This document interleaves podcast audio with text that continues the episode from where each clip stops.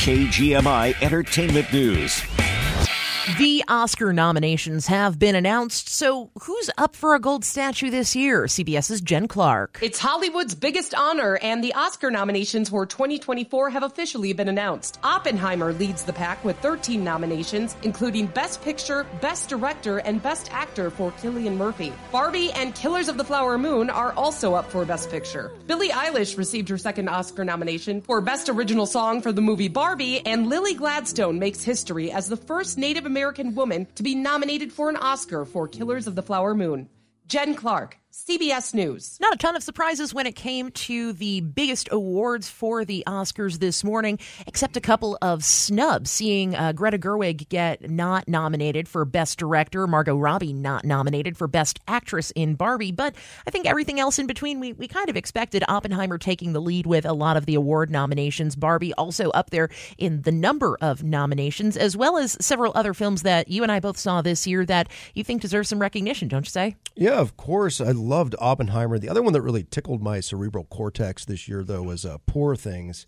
you didn't see that one, the Yorgos Lanthimos film. It's sort of a retelling of Frankenstein, but very different. One of the funniest movies I've seen in a long time. If you like dark humor, it also probably could have been rated NC-17 because of the graphic sex and the uh, violence and the. Uh, uh, other stuff in there. If you go to, uh, have you ever been to commonsensemedia.com? You can go there and parents and kids can rate movies. The first one for Poor Things that came up says, This movie is a disgrace to humanity. Wow. That doesn't get your butt to the theater. I don't know what will. It's a, it's a great, great movie, but it's definitely not for kids. So just be prepared for that. And yeah, lots of cool stuff. That uh, the foreign film that was nominated, uh, what is that called? Z- Zone of Interest. That sounds really cool. About a, a, German couple who lived outside of a concentration camp during World War II.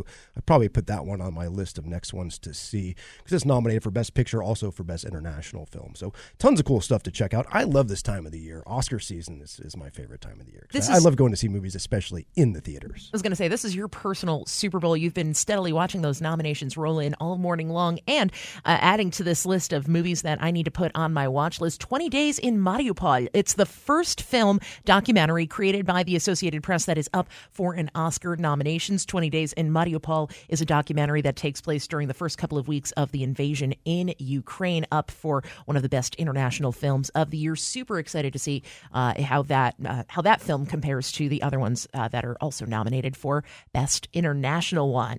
And on the flip side of that coin, an All Star cast is up for a cringeworthy award who's also announced nominations recently. CBS's Monica Ricks. The fourth installment of The Expendables leads the nominees for this year's Golden Raspberry Awards, also known as the Razzies. I got this situation where I need your help. I need bad friends. The film got seven nominations, including Worst Picture of the Year. I don't want to go to hell.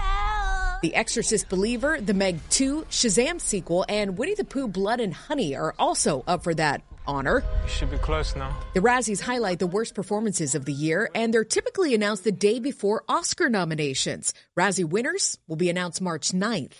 Monica Ricks, CBS News. Oh man, I was really hoping more for that Shazam sequel, but yeah, the Razzies are a fun one if you're really into looking at the worst of the worst when it comes to things that have happened to disgrace our silver screens. If if you feel like going down that road, right? You know, I'd say I'm disappointed, but once Winnie the Pooh went in the public domain, they decided to make this Winnie the Pooh Blood and Honey movie. This just looks like a terrible terrible horror movie. So it seems like some of these movies are meant to be bad. Meg 2, Winnie the Pooh, Blood and Honey. So yeah, these Razzies are fun to look at, but you know, you can't win them all. And a lot of these actors, sometimes they have off days. So yeah. let's not be too mean to them. Let's not. Let's just award them with a golden raspberry. More on sports coming up next.